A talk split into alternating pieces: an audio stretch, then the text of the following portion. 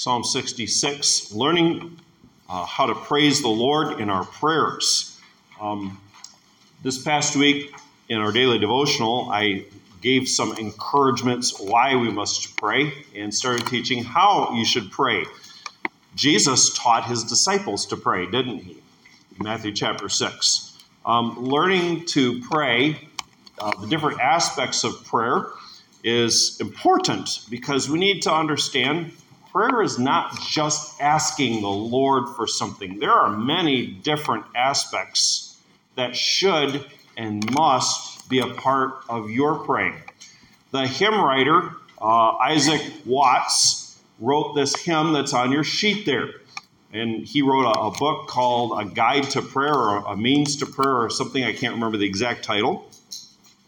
Call upon God, adore, confess, petition, plead, and then declare you are the Lord's. Give thanks and bless and let, well, amen, confirm the prayer. When we've sung this here, we've always sung it to uh, Jesus Shall Reign. And when you're singing and you get to that word amen, you don't make it a long A, you make it kind of a shorter A, so you let amen confirm the prayer. It reminds me growing up in the Christian Forum church that I attended as a young boy. We'd get to the end of a hymn. As you grow up in these kind of churches, you get to that last little bit there and amen, okay. I grew up singing that way. Um, that's the idea here. So call upon God, his name, the names of the Lord, adoring him, praising, honoring him, confessing, confessing our sins, yes, but also the fact we are creatures. He's the creator. We're entirely dependent on him. Petition and plead. Yes, there is the asking, asking God to work, asking God for help and grace. Declaring you are the Lord's. This is the idea of surrendering, of dedicating yourself. Lord, I am yours. You've created me. You saved me by Christ's blood. I exist for one reason, and that's for your glory. To give thanks to the Lord for his goodness, to bless him and praise him. And then it says, and let, amen, confirm the prayer. That little word, amen, that we always close our prayers with, do you understand why you say that, what it means? It is, yes, uh, I make it so, Lord, do this, but it is also you're committing yourself to everything that you just prayed. Make it so, Lord. May I live my life so that it is working towards what I prayed for. How do you learn how to pray? How do you learn how to pray? Pretty much like everything else, you learn by doing. The church also, we have our times of gathering here where the church prays together. Sometimes it's one prays and we all pray together. Others it's we're we're praying together in a public way, or we break up for prayer together. And then by scripture, we learn from God's word how we should pray. No one can make you pray. I can teach you, and your church can encourage you, but no one can make you pray. What I can do and what I hope to do today from Psalm sixty-six is to help you understand these aspects of prayer. And in Psalm fifty-one this afternoon, we'll look at the, uh, the concept of confession in prayer. We're going to look at every aspect of praying except for the petitioning and the pleading. I'll hit that one on, on this coming Wednesday, okay? When you learn how to pray and you learn what to pray, you know what that's going to do? It's help, going to help you get your mind off yourself. And when you pray, you're praising the Lord, you're thanking the Lord, you're blessing the Lord, you're submitting to the Lord, you're confessing to the Lord. Who's the one you're praying to? Who's the one you're praying about? It is the Lord. It's going to help you direct your attention to him rather than things, rather than what you're feeling. It's going to teach and train your mind to think like Jesus. Psalm sixty-six is a prayer. Look at verses nineteen and twenty. He said, "Certainly God has heard me. He has attended to the voice of my prayer. Blessed be God, who has not turned away my prayer, nor his mercy from me." And in this prayer, in this prayer of praise, God's name is called on. It is just jam-packed with items of praise and adoration. There's confession and dependence on God, verse nine. And there's surrender and dedication to the Lord, in verses thirteen to fifteen. Let's look first at verses one to four. Praise God for who he is. You can pray this psalm. Praying God's word is praying for God's will, and we are supposed to pray for God's will, aren't we? First John five, verse thirteen, fourteen, fifteen. We're supposed to do that. So what specifically about God should we praise him for in our prayers? Number one, praise God for, your blank here is his heavy name. Yes, you heard that correct. Praise God for his heavy name, H E A V Y, verses one and two. Make a joyful shout to God, all the earth. Sing out the honor of his name. Make his praise glorious. We're going to spend quite a chunk of time here because what does it mean to praise? To praise publicly as we sing. To pray in your praying. Yes, even to sing in your praying. You can do that. You're singing to whom? To the Lord in your praying. So I have some different things we need to see here. What's involved? Well, first of all, the what? There's shouting and singing. Singing is the language of our hearts. That's what singing is. It is the language of our heart. And your heart must not determine how you praise the Lord. Your heart must not determine what you praise the Lord. Because you're not the subject of praise in singing. You're not the object. You don't sing to yourself, do you? We are singing to whom? Our heart is responding to truth about God. And that's what singing about God must be. The response of a spirit-controlled heart to truth that God has given. How should you sing? Joyfully. The next point there. Joyfully. This is the idea of delight, happiness, pleasure, and joy. Joy is the Holy Spirit's produce that he grows in your heart as you believe and follow him. I put it in a different way that we're used to. We say joy is the fruit of the Spirit. Joy is the produce. Think a produce stand, okay? Joy is the produce that the Holy Spirit grows out of you as you are trusting and believing and following him. This is important. This kind of God-pleasing joy is not an emotional response to external circumstances. The kind of joyful singing that praises the Lord can happen in a prison when you're beaten and alone, like Paul and Silas were in Acts sixteen. They sang with joy. There's nothing, as it were, joyful or encouraging about their circumstances, but they were filled with the Spirit. They believed in him, and so they sang with joy. Joyful praise from your heart, it shows where your treasure is. It shows who you love. Who should you praise? To whom? It is God. It is God. Any birthdays coming up? I can't remember whose birthdays are when here. You're looking forward to your birthday? When you gather, when your family gathers for your birthday, and they have maybe a dessert of some sort, and they put some burning things on that dessert, and they bring it into you, and they say what? Happy birthday. you know what, let's do something different. If it's your birthday, let's do this. Instead of singing happy birthday to you, let's sing happy birthday to someone else, even though it's your birthday. You'd say, no, that's not right. Because why? It's my birthday. This is my time. Happy birthday to me. Happy birthday to me.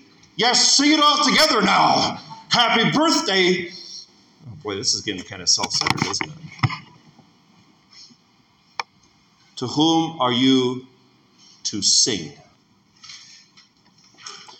Who should your who who's the focus of your joyful prayers of praise? It's not to me.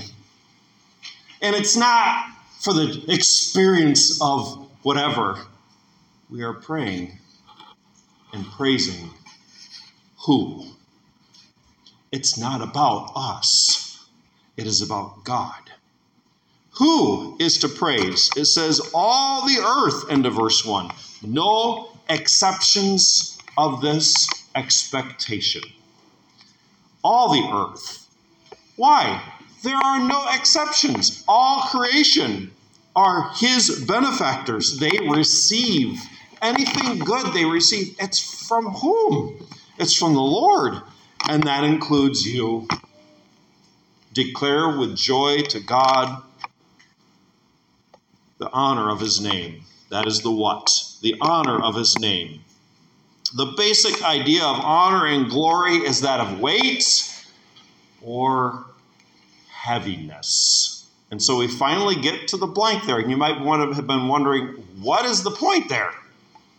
We praise God for his heavy name. Now his name talks about all that he is known by, all that he is known for, everything about God. And we are to proclaim, sing with joy, focus on him, the weightiness, the glory, the heaviness of his name. Here's the point. We are not talking about some light, flippant, trite, no big deal subject. We are talking about God who gives breath, God who causes you to continue to live, God who sent his son to die for you. That is who we are to praise. This is a big deal. This is serious. This is glorious. This is heavy. The highest position, the utmost reverence, the total respect. Driving home yesterday from West Michigan, we came down south, down sixty-nine, got on the turnpike in Indiana, went through Ohio. There was a point when I'm driving practically alone, even though there are four other people in my car. How was I practically alone? They're snoring. Well, they weren't snoring, but they were out. They were catching flies. Boy, I could have had them take some pictures. You know, just the embarrassing positions. So what do you do? Well, you're all alone and everybody's sleeping. I can't turn on the news loud. Wake them up. So I watch people the best as I can while I'm driving. I love people watching. Just something about looking at people. I remember driving by, uh, driving by one person, looking over. You got to be careful because when you're looking over, you don't want them to think that, you know, you're being weird or something like that. As I was coming up to this person, I was seeing this in the back. What in the world is that person doing? And I pull up, this lady, all alone in her car. I mean, completely alone. It was a bright green car. Can't, won't forget that. And she's singing away like this. Lady, pay attention to your driving. But she's, I can tell, she's not, you know, she's not quietly mouthing the word. She's, whatever she was belting out, she was belting out. Um, out of the top of her lungs. She was excited about something. She was really into it. Does that characterize our praying? Are we really into it? I'm not trying to be flippant. I'm trying to help us see. Boy, we get excited about some things, don't we? We really get moved. Are you moved by truth about God and who He is? And in your praying, you must praise Him for who He is. How are you supposed to do this? This brings us to the second point under number one. How are you to make His praise glorious? Verse three. Say to God, how awesome are your works. Through the greatness of your power, your enemies shall submit themselves to you. Number two, praise God for His incredible power. Praise God for His incredible power. Make God's praise serious, of moment, of significance, and heavy by acknowledging His actions. This is what you did, God. And that, I want you to get this, that is how you make His praise glorious. By saying this to God, not by kind of womping worship up. This is how you make His praise glorious, by saying to God and saying amongst God's people, this is who you are. God's actions will be acknowledged, and as we read here, His enemies will submit to Him. Lord, you are great, you are awesome. That is my response to as I, what I consider what you've done. And you will make your enemies submit to you. And that brings great glory to the Lord. I didn't jump up and down. I didn't wave my hands and look like a wacko and a maniac. And by doing so, I brought God glory. Because it's not singing happy birthday to me. It's doing what? Praising Him for who He is and what He has done and making it clear. Number three, praise God for the worship that He will receive. The worship that He will receive. Verse four, all the earth shall worship you and sing praises to you. They shall sing praises to your name. This will happen someday. When on the face of the earth and Jesus reigns, everyone who's on the earth at the beginning of the kingdom will be trusting Christ. And the course, the end of human history is that there will be universal recognition of who God is and what He has done. Number two, praise God for what He does. Do these things in your praying, folks. Praise God for who He is. Number two, praise God for what He does. Verses five through twelve. Verse five, number one, come and see the works of God. He is awesome in His doing toward the sons of men. You need to, number one, praise God that He helps His people. Praise God that He helps His people. He says, come and see. You are given material, substance to recognize. And if you say, I just don't really know what to praise God for, you need to read your Bible more. See what God, God has done. We have all kinds of material, all kinds of substance, all kinds of facts and truth. We are just not using what He's given to us then. The better you know God's Word, the better you'll praise Him in praying.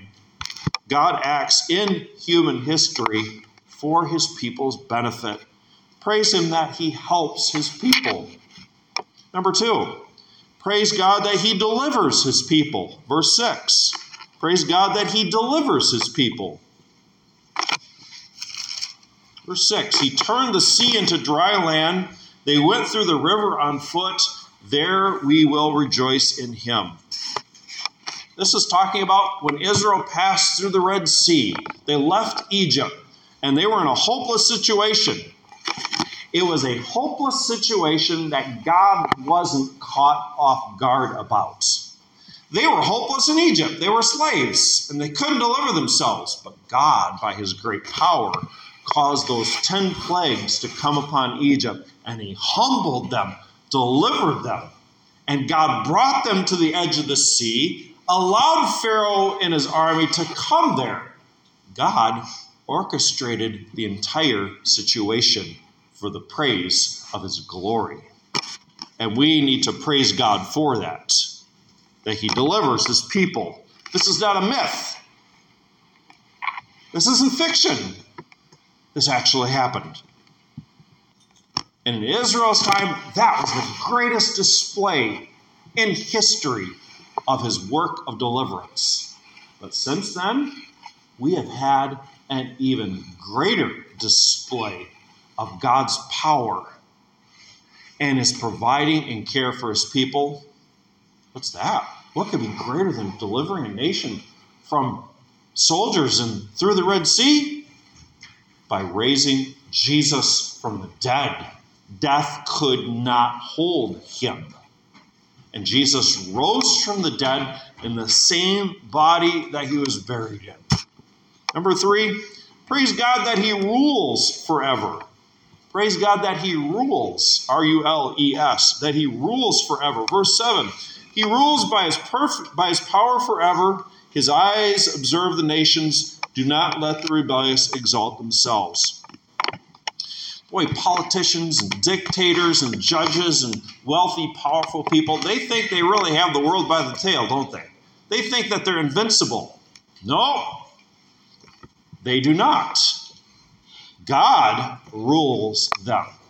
How did they get in that spot? God allowed them. God has put them there. Even a guy like Nebuchadnezzar. And Nebuchadnezzar had to recognize that. As you praise God in prayer for his eternal rule, you will not have a smidgen of fear about what's going on in our country. Concern, yes. And we pray that we'll have peace. But you do not have the tiniest bit of fear about what is happening, what could happen. Remember this, Christian. What did we read here? Verse seven. It doesn't say merely he will rule by his power forever, but what's the tense of the verb? Now. He rules now by his power. And so you have great reason to praise God because he rules forever. Praise God in your prayer that he rules forever. Number four, praise God that he shepherds his people. Praise God in your prayers that he shepherds his people. Verses eight through twelve. Let's look at verses eight and nine. Oh, bless our God, you peoples, and make the voice of his praise to be heard, who keeps our soul among the living and does not allow our feet to be moved. We read here that God protects. God protects his people in the worst situations. He protects his people in the worst situations. It says at the end of verse nine, he does not allow our feet to be moved or our feet to slip. The idea here is that of staggering, stumbling, tottering, wobbling. God provides great security for his people. He protects them. Christian, who does your protection rely on? Your protection always relies on the Lord, and so praise him for that. Next, verses ten to twelve. For you, O God, have tested us. You've refined us as silver is refined. You brought us into the net. You laid affliction on our backs. You caused men to ride over our heads. We went through fire and through water. But you brought us out to rich fulfillment. We see here God guides. God guides his people through trials so that he will bless them. Testing and refining to make them more like Christ so that they will praise him with greater uh, feeling and recognition. So think about this, Christian, when you are going through a trial or even if you're going through persecution, your persecutor or the circumstance does not have the upper hand. You do. Because who is your God? Your God is the one who's in control of the situation. Did you read that here? You brought us into the net. You laid affliction on our backs. You have refined us. You caused men to ride over. Who's in control of the whole thing? The Lord is. And he allows that to happen, Christian, so that you will grow more like the Lord. You'll know who he is and what he is doing. Christian, in your praying, you need to praise God for who he is. You need to praise God for his works and what he does. Number three, the third part of the psalm. You must praise God for his deliverance, verses thirteen to twenty. And we see that praise for his deliverance being made in two ways here. In two ways. First, praise God through personal commitment. Praise God through personal commitment. Let's read verses thirteen to fifteen. I will go into your house with burnt offerings. I will pay you my vows, which my lips have uttered, and my mouth has spoken when I was in trouble. I will offer you burnt sacrifices of fat animals. With a sweet aroma of rams, I will offer bulls with goats. When the psalmist was, as he says here at the end of verse fourteen, he was in a time of trouble. What did he do? He made a vow to God. He made a vow to God. Now, this vow to God wasn't a deal that he made with God. God, I'm having a really hard time. Let's make a deal. You bring me through this, I'll do this for you. That's not what was going on. A vow was an expression of faith, of personal commitment. Lord, I trust you in this time. And when you bring me through it, I will express my faith to you by offering you, by showing that I love you, by this burnt offering, this burnt sacrifice. This was detailed in Leviticus and in Numbers. We have examples of it in many Old Testament books. We think especially of Hannah. Remember, Hannah couldn't uh, get pregnant, and she vowed to the Lord. She wasn't making a deal with God. She was showing her faith and her trust in him. Christian, you must continually offer your bodies as a living sacrifice to God. Romans twelve one. You are not your own. He's bought you with a price, and you must continually vow yourself to the Lord.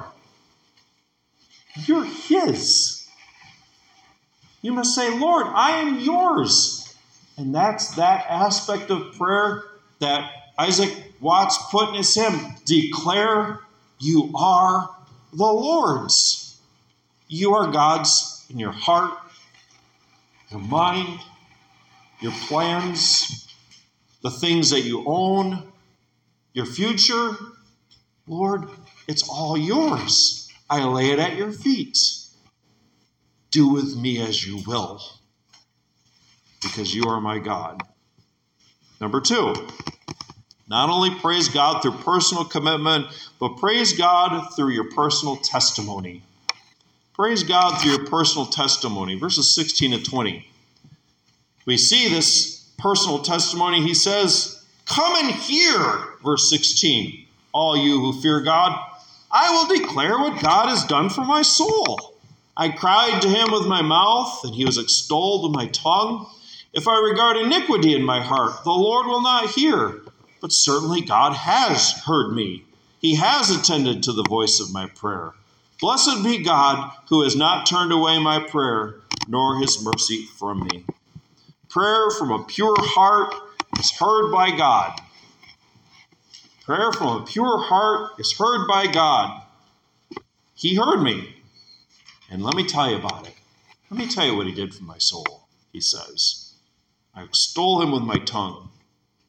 What about verse eighteen?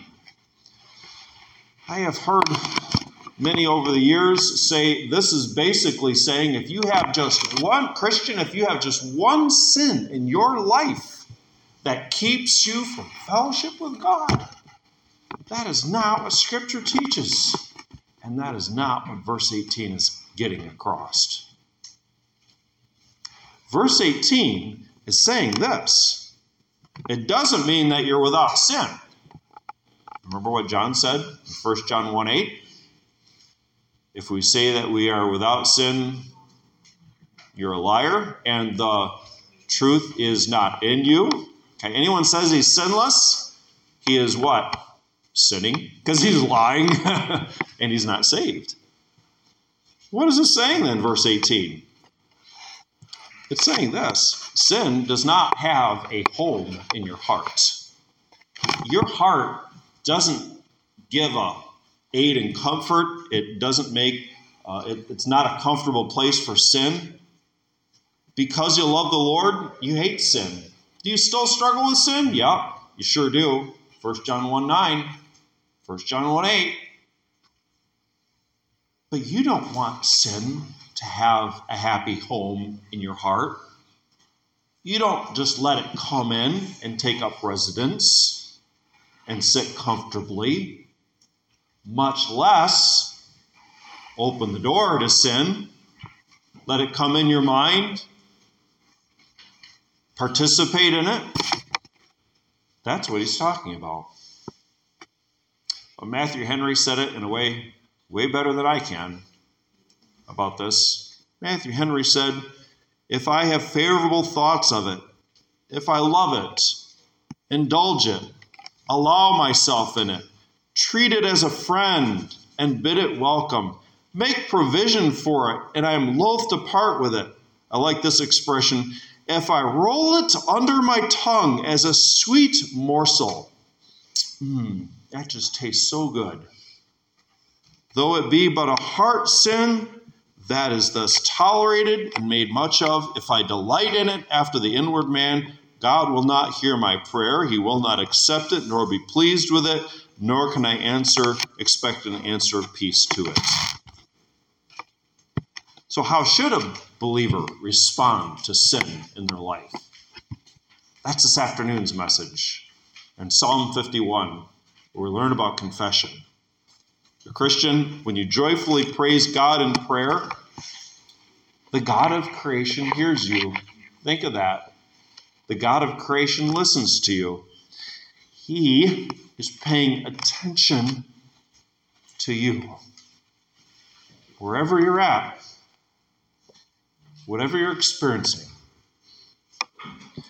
Some applications I'd like to make from this psalm. Number one, your prayers must be filled with praise. Your prayers must be filled with praise. That is why God made you the way he did. He made you in his image, a mind to think and to understand truth, a heart to love, a will to receive and obey. That's God, why God made you the way he did. And that's why God saved you by Christ's blood, so that you will willingly, joyfully, submissively respond. That's why you heard the gospel and believed in it. And that's what you're going to do in heaven. That is what you're going to do in heaven, Christian. Do not wait until then. In fact, I would say, if you're thinking, I'm just going to live my life how I want, I got my ticket punched out of hell, I'm just going to praise God when I get to heaven, I'm not going to do it now. You need to examine your profession. It's not looking very good, genuine right now. Praying a prayer and saying words, saying some words, it does not result in salvation. Salvation is evidence. It's seen by a love for the Lord. Yeah, you're going to stumble and make your way, but you are growing more like the Lord, and you want to please him. You want to cry out to him. Number two, praising God focuses on truth from and about God. Praising God focuses truth from God and about God. God is the focus of praise, not you. What have been called the worship wars of the last few decades, we have to step back and say this isn't a recent thing. It's been going on all of human history. It really has. It's nothing new. But sadly, Christians forget this. Christians forget this. That praising God is to focus on truth. And He's supposed to be the focus, not us. It's not about our experience. It's not about our feeling. It's not about how we express ourselves. Am I saying those things don't matter? Oh, I'm not saying that at all. But our focus has to be right in order for everything else to be right. We learned how to make God's glory, His praise glorious, verse two. We learned how to do that in verses three and four. By saying to God. Here, I'm going to use a, a contemporary expression, okay? And I'm not really keen on, but I'm going to use it just because I think you've all heard it before. David led Israel in worship. He's leading Israel in worship right here. And how does he do it? He doesn't do it by focusing on sounds. He doesn't do it by focusing on sights and visual. What does he do? He leads Israel in worship by directing their minds and directing their hearts and directing their wills to statements God made of His truth. That's how He did it. He directed their minds, their hearts, and the wills to God's statements of truth. And I want you to see this, so let's go back to verse one. So I want you to see that's what He does throughout the psalm. Verse one, make a joyful shout. Verse two, sing. Verse three, say to God. Verse five, come and see. Verse eight, bless our God. Verse thirteen, I will pay you my vows. Verse fifteen, I will offer you burnt offerings. And verse sixteen, come and hear. This is what true prayer and worship involves. Directing our minds, our hearts, and our wills to God's statements of truth. And this isn't just Old Testament. Jesus said it in John four twenty-four to the Samaritan woman. Worship Him in spirit and truth. It tells us the believing heart responds to God's truth the right way. Start learning today how to do this in your praying. How? Pray the psalm. Pray with praise with the church body. And just keep going. Just keep going. Prayer is the response of our heart. And you learn how to do it. The disciples said, teach us to pray. Number five, number three, God-focused prayers result in a God-focused life. God-focused prayers result in a God-focused life. This is one of the things I was meditating on while uh, folks were sleeping in the van yesterday. How often are we supposed to pray? First Thessalonians five seventeen, pray without ceasing. Is praying just asking? Does it involve asking? Absolutely. If we're supposed to pray without ceasing, you might say, I just don't have enough things to pray about. I mean, my list for things that I need is only so long. Is prayer just asking? No. Praying, praising, adoring, confessing, thanking, blessing.